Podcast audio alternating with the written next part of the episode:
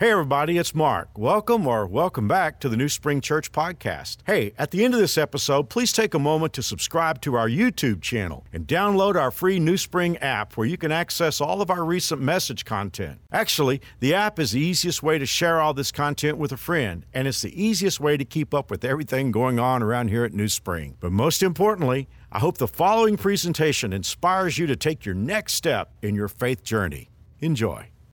Well, this morning, get ready for a workshop. I'm not sure we could call this a sermon, but it's going to be work. You and I are going to work together to talk about one of the most important topics. But before we go to that, our series is called I Wish I Could Blank.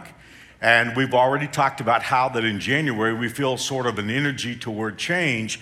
And we are already there. So we want to talk about that in this series. We've already looked at two different messages, and I hope that you've already watched those. You're really going to need the first message for today to make a lot of sense. But it's all about changes that need to be made in our lives. And I'm, I'm not talking about specific changes because you're going to do that. I was talking to Mary Alice this morning at breakfast, and when I teach communicators, which I have the privilege of doing, I always say to communicators rule number one is respect your audience. And I do respect you. I respect the fact that you know what you need to change in your life. I want to give you the principles to apply so that you can apply these in any scenario. But I'm, I'm, sure that there are a lot of things that go in our blank there. I've got a few of these in my blank for 2022. I wish I could save money. I wish I could get in shape. I wish I could be on time. I have friends that I want them to put that in their blank. but I mean, because when I go through this list, it's like, you know, my husband needs all of these. Um, I, I, wish I could forgive. I wish I could break free from a toxic relationship. I wish I could break free from getting in toxic relationships. I wish I could lose weight. I wish I could get out of debt. I wish I could stop trying to please hurtful people.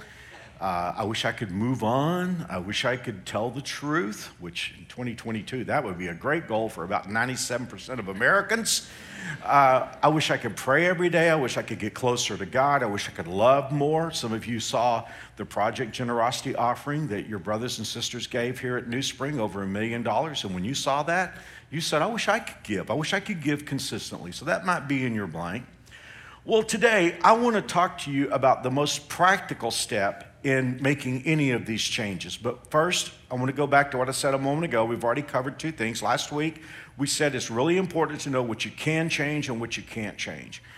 One of our verses that we're looking at is Philippians 4:13, which says, "I can do all things through Christ, which strengthens me." And we understand that when we see those words, "all things," it means all things that we need to do. Obviously, you can't jump flat-footed to the moon, but we recognized last week that we need to spend the time talking about or thinking about what we can change and what we can't change. And I don't want to re-preach last week's message, but simply this most of us have anxiety over stuff that we can't change, and it keeps us from doing the things that we have at our disposal to do. So we'll set that aside. I want to go back to the first week because, in order for me to talk about what I need to talk about today, I'm going to need to spend some time going back to the first week. And what I shared with you was if we're going to make any change in our lives, we can't make those changes a la carte. We have to have a culture of change. That's true of an organization, it's true of a church, and it's true of a family, and it's definitely true of you and me as individuals. We can't make changes a la carte. Now, I'll be the first to admit that when I talk about a la carte in regard to change, that is what our staff lovingly refers to as a Markism. In other words, I'm saying something and I've kind of made up a concept or made up a thought, and I know what it means. So uh, every once in a while, Mary Alice reminds me, Mark, you know what that means, but the rest of us are not sure what that means. So let me go, let me talk about what I mean by making change a la carte. Let me give you a better word. Uh, it's tweaking. It's tweaking. In other words, I'm not going to get under the hood and go into the real culture of what's, what I'm dealing with, but I'm going to make a tweak. And I want to tell you something. Please, please hear my heart on this. I know an awful lot about this. There's a reason why I teach on this all over the United States. In fact, even um, I'm going to be in some foreign countries this year, and I will talk about this. I know what I'm talking about when I talk about trying to make change by tweaking. I've had the privilege of being your pastor for almost 37 years. 37 years is a long time. I was a year older than Stephen when I came here, and I just got my Medicare card. So I. So much has happened here that almost all of you have no memory of, and for that, I'm very thankful.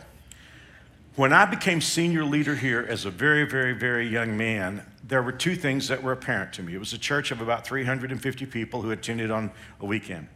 The first thing was we had some very wonderful people and very precious people who loved the Lord very much. and the other reality is we had some very strange rules. Now, I grew up in a church, and my dad was pastor of a church, and in those days, traditional churches tended to be a little bit more legalistic. I thought I knew what legalism was growing up in Texas. But when I came here to Kansas, you guys had a whole, I mean, not you personally, but it's a whole different brand of stuff. So let me just kind of go over some of the rules that were in place when I became lead pastor. Now, I want to say real quickly I'm not opposed to rules.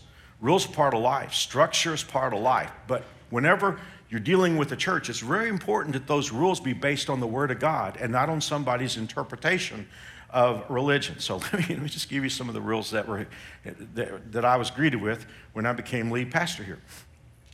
number one, we did not celebrate Christmas. We had trees that we could have in the gym, but they were called holiday trees. They could not be called Christmas trees. There were no guitars in the church auditorium. That was wrong. Now, you could have guitars if we had an event in the gym, but there could be no guitars on the stage, no drums, just piano and organ. You could not have any leadership role in the church if you were divorced. Didn't matter whether you were the perpetrator or the victim, it was like everybody was put in a bag and shaken up. And if you'd gone through a divorce, you couldn't have any leadership role in the church. I could not have been an usher because I have facial hair. And the one that really, I, this is the one I changed instantly when I became lead pastor. We could not receive anyone for membership unless they were baptized in a Baptist church. I remember going to one of our charter members who's with the Lord now, and I, I just thought, I'm, I cannot pastor this church one minute with that rule. And so I went to this charter member and I said, Glenn, I need to let you know right out of the box, I'm going to change this. He said, Praise God, I've been waiting for somebody to do that for a long time. Here's one. We could not use any translation of the Bible that was not the King James Version because the King James Version was the only translation that was the Word of God. Well, I'd studied biblical languages and I knew it was a translation that had, like all translations, it had its challenges, it had its good side and bad side. Most of it was it was written in Shakespearean language. Most people couldn't understand. Ladies could not wear slacks. I could go on and on giving you the rules that I inherited when I became leader of this church. And the one thing I want you to understand very clearly there's a reason why I'm going here today because I want us to understand something, and it's not about church culture. I don't say that to criticize anybody. The leadership at that time was doing what they were taught, and they were doing what they believed was right, and I believe the Lord honored their heart trying to please the Lord. But to me, as a young leader, biblically speaking, all these things were like fingernails on a chalkboard. And the worst part about it, and this is true of a lot of traditional churches, is we were so engaged in looking at those rules, we weren't doing what we had been commissioned to do by Jesus Christ. A church has a purpose, and if you want to see it, it's in Matthew chapter 28. Go into all the world, make disciples, baptize, teach everything that the Lord has commanded. So that's the deal. And, and here's the problem the culture of our church, as within probably the majority of American churches, was internally focused. We were focused on the people who were already there. Now, every once in a while, we did some good things. It was kind of like Clark Kent. We would go into the phone booth and come out and do some good stuff. I mean, we had we supported missions. It was a great missions supporting church. That was an enormous thing because at that moment we were focusing externally. That was great. We also had vacation Bible school. This is too much information because I'm not talking about churches today. But I travel this country. In fact, we have a lot of teams that come in here every week. We have two that are coming in in the next week or so, one coming in tomorrow. And these are great churches that want to do great things. One of the first things that I ask churches when I talk to them about what they do, I always say, Tell me about kids, because you New Springers know kids are job one. You can walk through our campus and recognize that.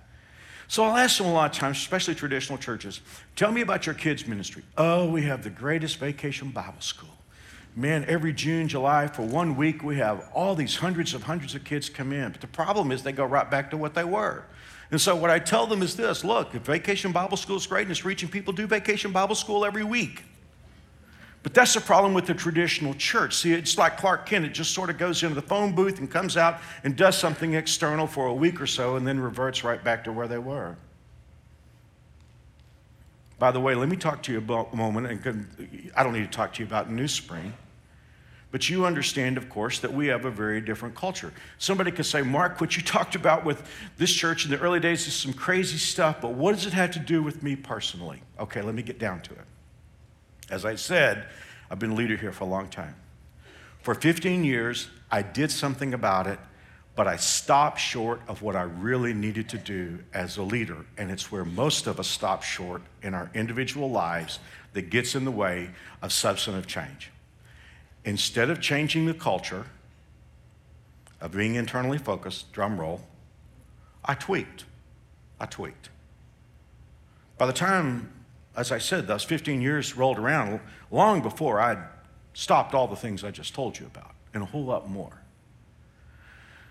And a lot of good things happened. I mean, we nearly tripled in size. We relocated out here to where we are. A lot of healthy tweaks, but I never went after the real issue. And it's the issue that most churches have. It is, I, I was, I refuse to challenge an internal focus. And as I've said, and I'll continue to say, to us, I mean, we get this, but most churches are internally focused. I mean, the church, we may talk about reaching others who don't know Jesus, but the church is set up to be all about us. We give our money, it's all about me. What are you going to do for me? What program are you going to have for me? I mean, here's the thing the difference between internally focused and externally focused is roughly the difference between a yacht and a Coast Guard cutter. A yacht is very clear. It's all about the people on the boat who have paid for all that luxury. You go on a Coast Guard cutter, it's very clear that boat was built to rescue people. There's stuff that's there for the sailors who are on board, but it's all about equipping them to rescue people. Well, I don't need to explain that to you. For most of you, that's why you came to New Spring. You came because of the culture that reaches out. But in 2004, I quit tweaking. And we changed the culture of New Spring Church. And by that, we started looking at ourselves as a Coast Guard cutter, not a yacht. And it got painful. It was a process that really lasted about five years of us transitioning and, and becoming the church that we are today. And, and a lot of wonderful people, sweet people that love the Lord very much, decided they could not travel with us anymore. And the weird thing about it was, we lost almost everybody that we lost in 2004. You ready, New Spring? Because I'm going to get to where we're going to talk about individually in just a second. I didn't change almost anything in 2004. It was just that our culture shifted. I made it very clear that New Spring Church was going to be about people who weren't here yet. That we were not a rest home for saints, we were a hospital for sinners. And then God began to work, and thousands of you came in to New Spring Church, and it's who we are today. That sounds right to you because it is our culture now. Today at New Spring, we don't tweak. Long ago, we stopped tweaking we know what we need to do to be effective because our culture teaches us what it is that we need to do. I mean, we're very clear about a couple things. Number one, we do not vary from the Word of God. If the Word of God says something, then we don't dilute it one bit. We don't vary a centimeter from what the Word of God says. But if somebody will show us a creative, effective way to build bridges to people who are spiritually unresolved, we will take that, we'll take that avenue. Stay with me because I'm going to get to you and me now. I've never said this before except to Mary Alice and a few people in my inner circle and all the people who were at last night's service.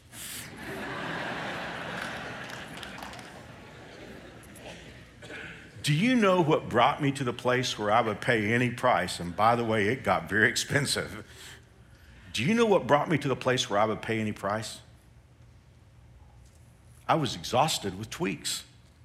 Tweaks literally exhausted me because I was having to make changes one by one. I'd have to lay the groundwork for why this change. And then I had to make another change. And I had to go through all the rigmarole of making that change. And so I had made so many changes and I'd had to speak so many times about why we were making a change. But you understand there was no undergirding culture that explained all of them.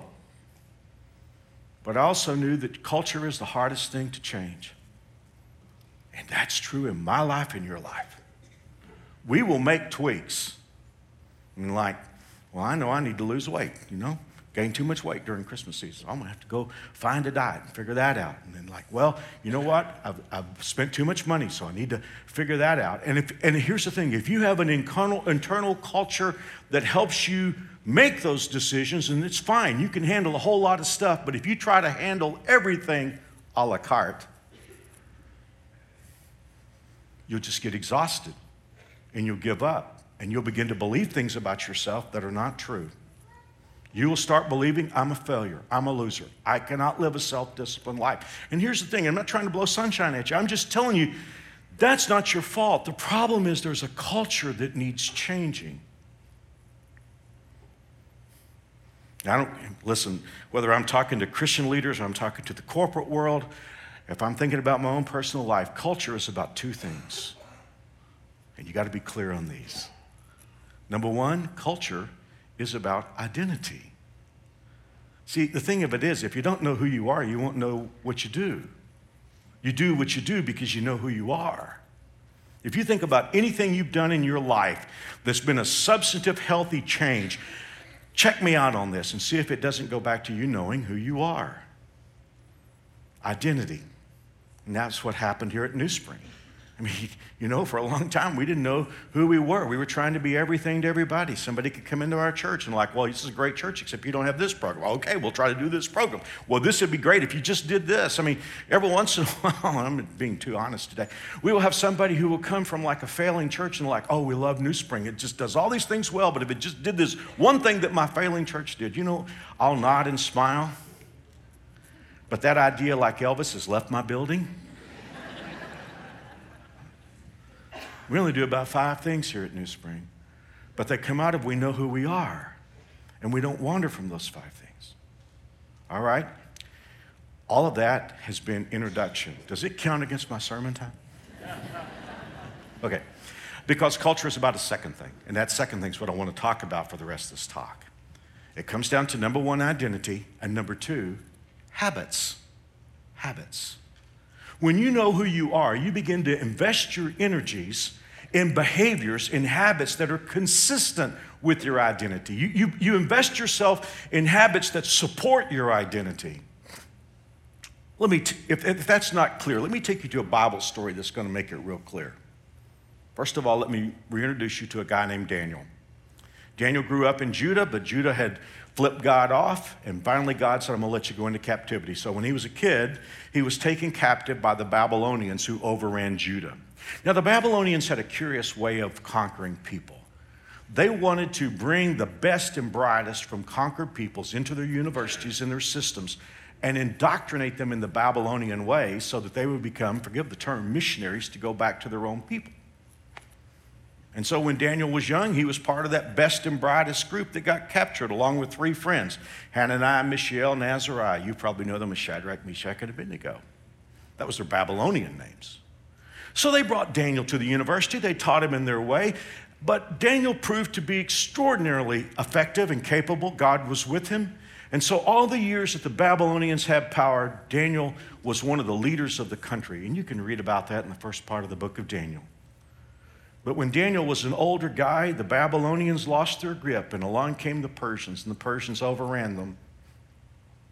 And amazingly, Daniel rose to the top in the Persian administration. You may remember for those of you who are in the Christmas season, remember I told you they didn't touch the Magi? Daniel was one of the Magi. So, uh, the way the Persians had it set up, the way the Persian Empire was, there were 120 leaders over 120 sections of the empire, and then there were three leaders over the 120, and Daniel was one of the three leaders. But the, the Persian emperor decided that he's going to put the whole thing under Daniel. Well, you know, if you want to be hated, just have more, know more, and do more. and these other, these other leaders said, We don't want this guy over us. We're going to find some way to cancel him. We're going to take him down. We're going to find something in his life and then we're going to cancel him for it. Well, wasn't anything unusual, anything wrong in his sex life, wasn't anything wrong in his business decisions, his management, everything was pristine. And finally they said, you know, the only way we can take this guy down is in his weird faith system, this God thing that he has. Everybody knew Daniel prayed three times a day, and he'd go up in his house and open the windows. He didn't live in Jerusalem, so he opened his windows toward Jerusalem and he prayed three times a day. Well, follow that away because these guys that want to cancel Daniel, they go to the king, Darius, and they say to him, Darius, we don't think you're getting enough props, man. People don't respect you the way they should. You, let's, let's make a law that if anybody prays to any God except you for 30 days, we're going to uh, cancel him and put them in a lion's den. Let the lions do the rest. Darius like, yeah, that sounds good to me. Well, the problem with the per- laws of the Medes and Persians, it couldn't be changed, not even by the king himself. The king loved Daniel. He didn't understand what these guys were up to. Well, what's Daniel going to do now? And put yourself in his place. He has a decision to make. You're gonna you're gonna comply? I mean, a lot of Americans today who have faith and they run the risk of being canceled by this culture, they fold like a cheap suit. You're Daniel. Do you just decide for 30 days, I'm not going to pray? I'm, I'm going to pray in silence. I'm going to walk around town and they won't know it, but I'm praying. Or does he go home and close the window? How does he make this decision? You ready? Watch this. When Daniel knew that the writing was signed, verse 10 of Daniel 6, he went home and in his upper room, with his windows open toward Jerusalem, he knelt down on his knees three times a day and prayed and gave thanks before his God, as was his new spring. What's the word? Custom. Since early days, I have a Hebrew lexicon that I, I trust. And it said, as was his custom, or as he had the, what's the word? Habit of doing. You understand what I'm saying? His habit made the decision. He had a habit in his life. He knew who he was. Remember, culture is two things it's identity and habits, and his habit made the decision. See, here's the thing most of us think our lives are going to be written by the events that happen to us.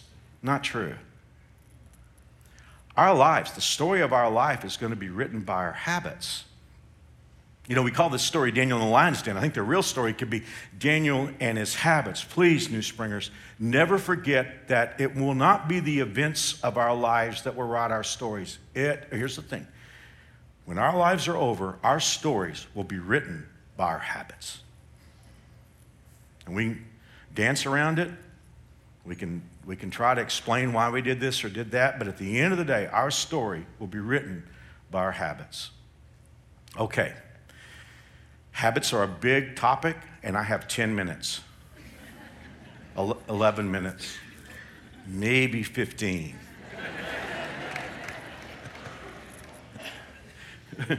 Put yourself in my place right now.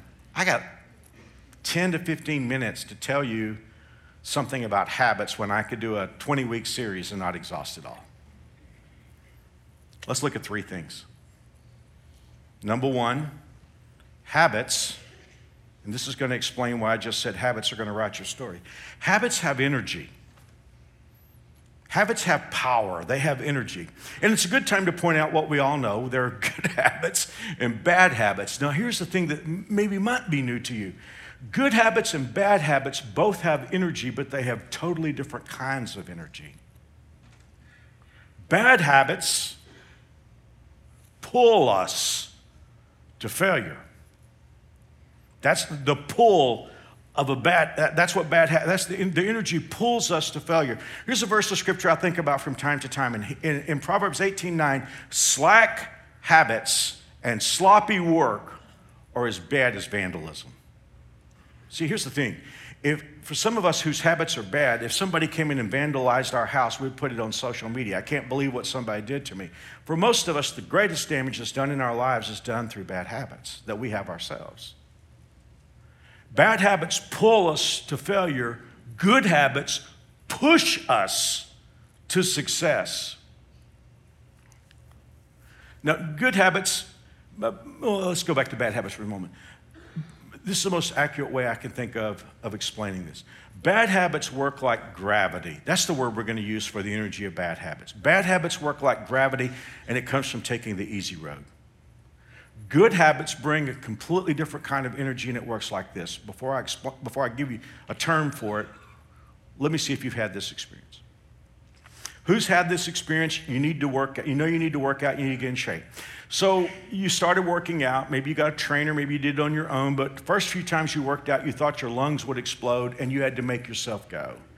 Especially, especially about two weeks in because you lost the new of it and you felt worse than when you started. And you stood and looked in the mirror and you didn't see a whole lot of change. But you stayed with it and you stayed with it and you worked through that. And then one day you woke up and you felt something you hadn't felt before. There was this little push inside of you that said, Let's go. It's time to do this thing. You didn't see that coming. I mean, just a couple of weeks before, you were about ready to quit. But all of a sudden, it, it's time to go work out. It's the same thing with reading your Bible. Same thing with saving money. Okay, if gravity is the word that we have for taking the easy way out, and it's the energy of bad habits, what's our word for the energy behind good habits? Drum roll. Momentum.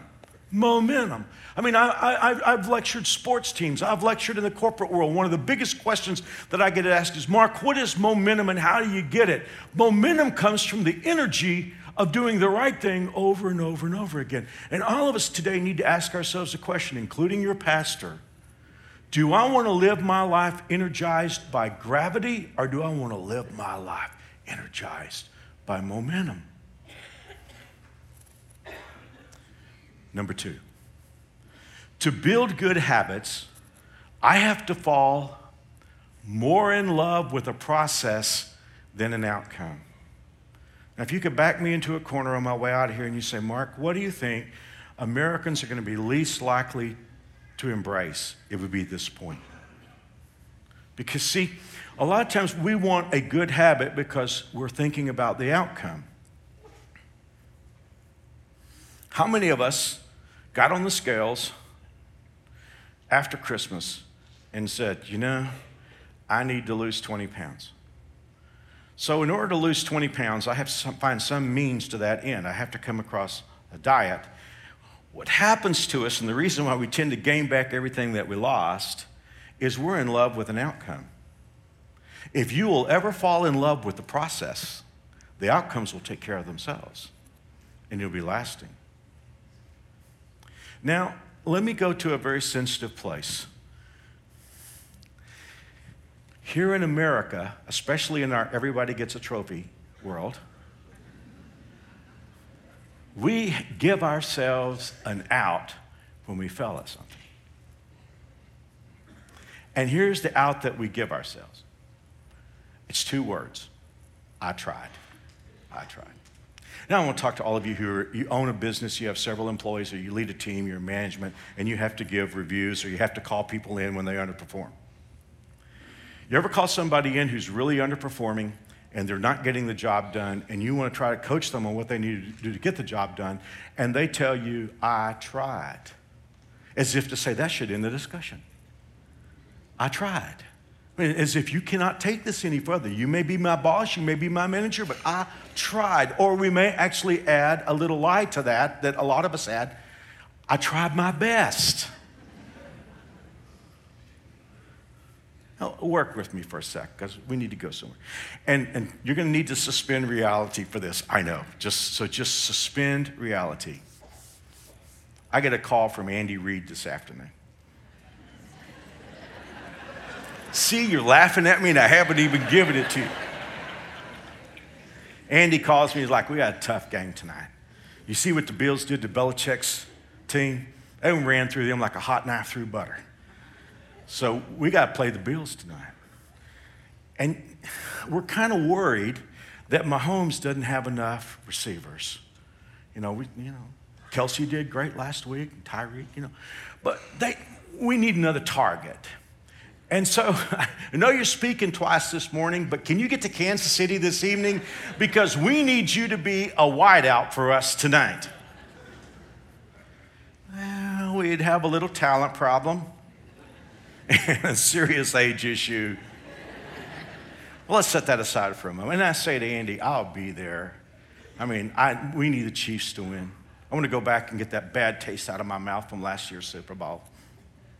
I'll be there, Andy. Now, here's the deal I would last one play, and when they carted off my body to the sideline, if I am conscious, I would say to Andy, I tried the best I could.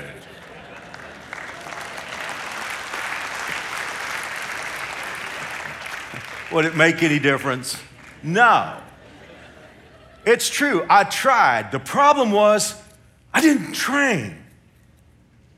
See, people that play pro football, they, they, they start, you know, typically their mom and dad hand them the football in the delivery room. And they play Pop Warner and they play Little League and then they play in middle school and they play in high school and they play in college. See, they, and then on top of that, it's not even like the NFL was 30 years ago. These guys train 365 days a year. And you get my point. No matter how hard I tried, it would not matter because I have not trained. Hey, I took piano. I, I took piano lessons when I was a kid. My left hand would just never coordinate. But I did learn a few pieces. Uh, I mean, it'd be the same thing if somebody said, Mark Hoover's going to play a concert for us. I mean, you had the candelabra and the nine foot bosun Dorfer Grand. I think I could get out a little chopsticks and maybe a few measures of Moonlight Sonata. But it'd be laughable to think I could be a concert pianist because I haven't trained. So many things in our lives we fail at, but we give ourselves a pass. We say, I tried, but we didn't train. And here's the deal if I say I tried and I didn't train, it's a lie when I say I tried. The challenge for us when it comes to good habits is to fall in love with the process, not the outcome. I love that Tiger Woods said this years ago, and I love what he said. He said, You have to love practice as much as you love playing the game. See, here's the thing if you want to lose weight, you need to fall in love with a process, a nutrition process that's going to last, not some bad diet that you're going to be on for 20 days. Well, I'm going to go into, I'm going to talk about that in just a moment. Let me give you the third thing.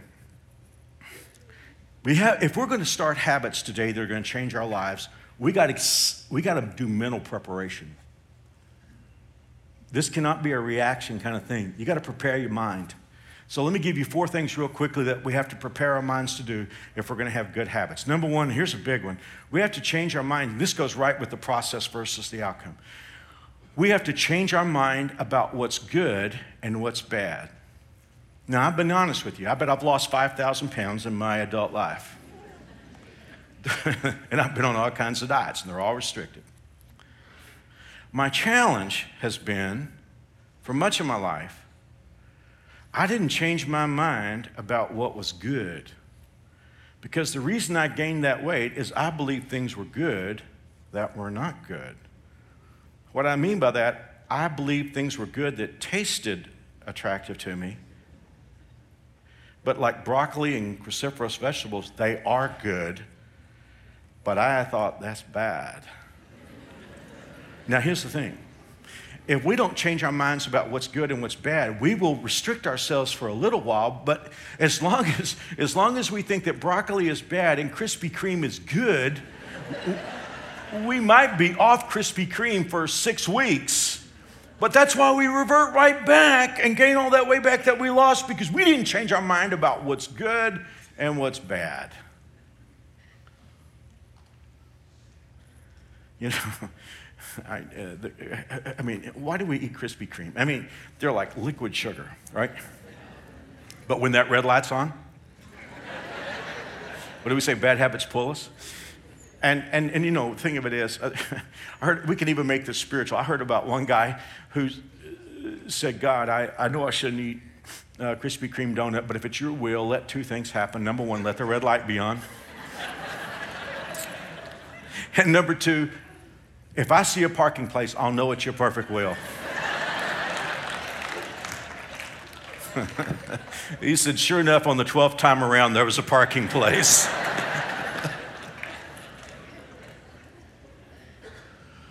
Hey, If something's bad for me and I think it's good, then I'm going to revert right back to it.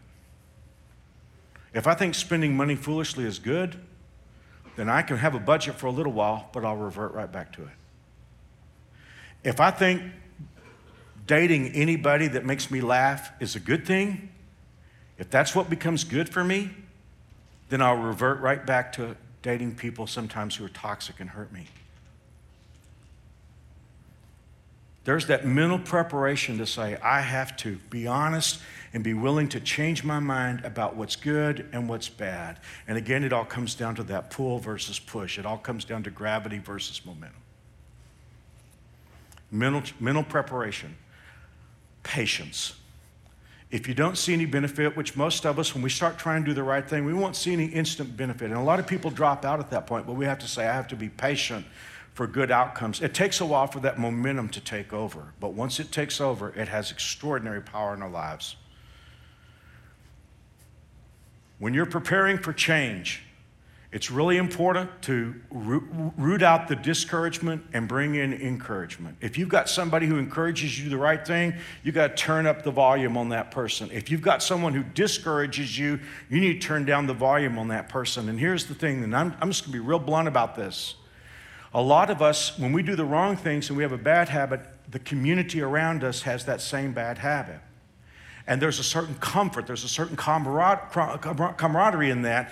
And then all of a sudden we decide, I need to change. I need to have a different lifestyle. I need to date different people. I need to use money differently. I need to stop this drinking. I need to quit using these drugs. And what happens is a lot of those people who don't want to change will want to pull you back in, and they'll always find fault with your good habit, and they will make you feel bad about leaving behind the influence of that community.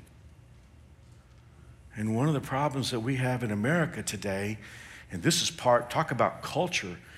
In the last 30 or 40 years, Americans have replaced the concept of good with the concept of nice. And there's the idea, well, I can't, I can't say anything that someone might take offense to. Well, obviously, we shouldn't offend anyone uh, without cause, but at the same time, if doing the right thing offends someone, then I need to say, I may have to change my community here. Because every one of us, when we start doing the right thing, we need the encouragement, we need the constant messaging, and we need that building up, and we need to shut out the voices that take us the wrong direction. I mean, here's a verse of scripture that I think about. In 1 Corinthians 15 33, it says, Do not be fooled, bad friends will ruin good, say it with me, habits. One more time. Bad, oh, I don't think you should say anybody's bad. Well, you and the Word of God have a problem. Bad friends will ruin good habits. I'm finished with this. We're talking about mental preparation. Got to decide what's good, what's bad. Got to have patience. It's important to have the right messaging and I'm going to talk to everybody who's tried to begin a good habit. You know that one of the real threats to a good habit is a circumstance that comes up that takes you out of your routine.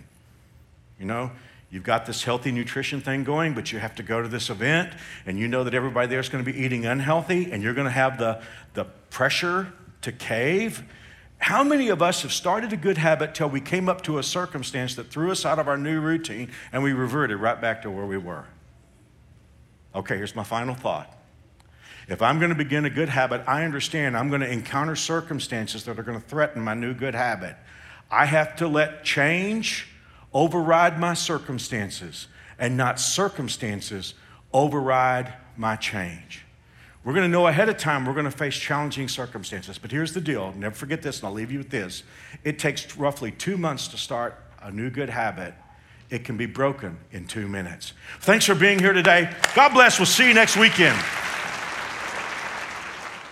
Once again, thanks for listening. If you live in Wichita, the surrounding area, we'd love for you to engage with us in one of our weekend services. For directions, service times, and information about our incredible kids and student environments, visit us at newspring.org. One more time, newspring.org.